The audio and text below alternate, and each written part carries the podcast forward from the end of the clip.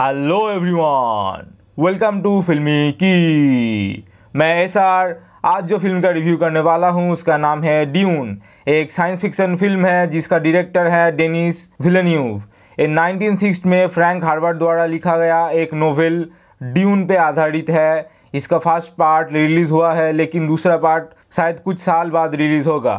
Disclaimer a review में film देखने के बाद हमारा निजी राय दिया गया है।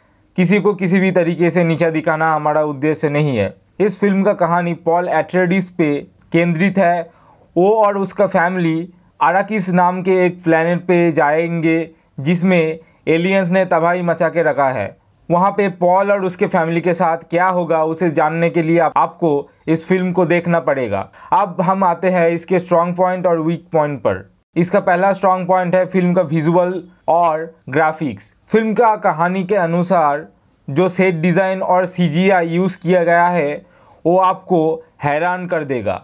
इसका सिनेमाटोग्राफी आपके मूवी देखने का एक्सपीरियंस और भी अच्छा कर देगा। इसका सेकेंड स्ट्रॉन्ग पॉइंट है इसका बैकग्राउंड म्यूज़िक फ़िल्म के शुरुआत से लेकर एंड तक अच्छी बैकग्राउंड म्यूज़िक आपको सुनने को मिलेगा। अगर आप इसे हॉल पर देखेंगे तो इसका बैकग्राउंड म्यूज़िक आप और भी अच्छी तरीके से फील कर पाएँगे। इसका थर्ड स्ट्रॉन्ग पॉइंट है, इसका कास्टिंग और एक्टिंग फ़िल्म में हर एक्टर्स ने अच्छा काम किया है। इस फ़िल्म में जो टेंशन का माहौल है, उसको एक्टर्स ने बखूबी से निभाया है। इसमें कुछ एक्शन सीन है जो अच्छी तरीके से शूट किया गया है। अब हम बात करेंगे सीरीज़ की वाव मोमेंट के बारे में। इसमें एक सीन है जिसमें पॉल उसके पिता से पूछते हैं कि अगर मैं इस वंश का फ्यूचर नहीं हुआ तो उसका पिता जो उत्तर देते हैं, वो बहुत अच्छा है।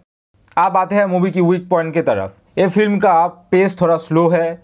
अगर आप मन लगा के इसे नहीं देखेंगे तो आपको स्टोरी समझने में दिक्कत हो सकता है। और इसमें कुछ भी वीक पॉइंट नहीं है। ये रिव्यू आपको अच्छा लगा तो इसे शेयर कीजिए लाइक कीजिए, और हाँ ज़रूर सब्सक्राइब कीजिए। और देखते रहे और सुनते रहे फिल्मी की।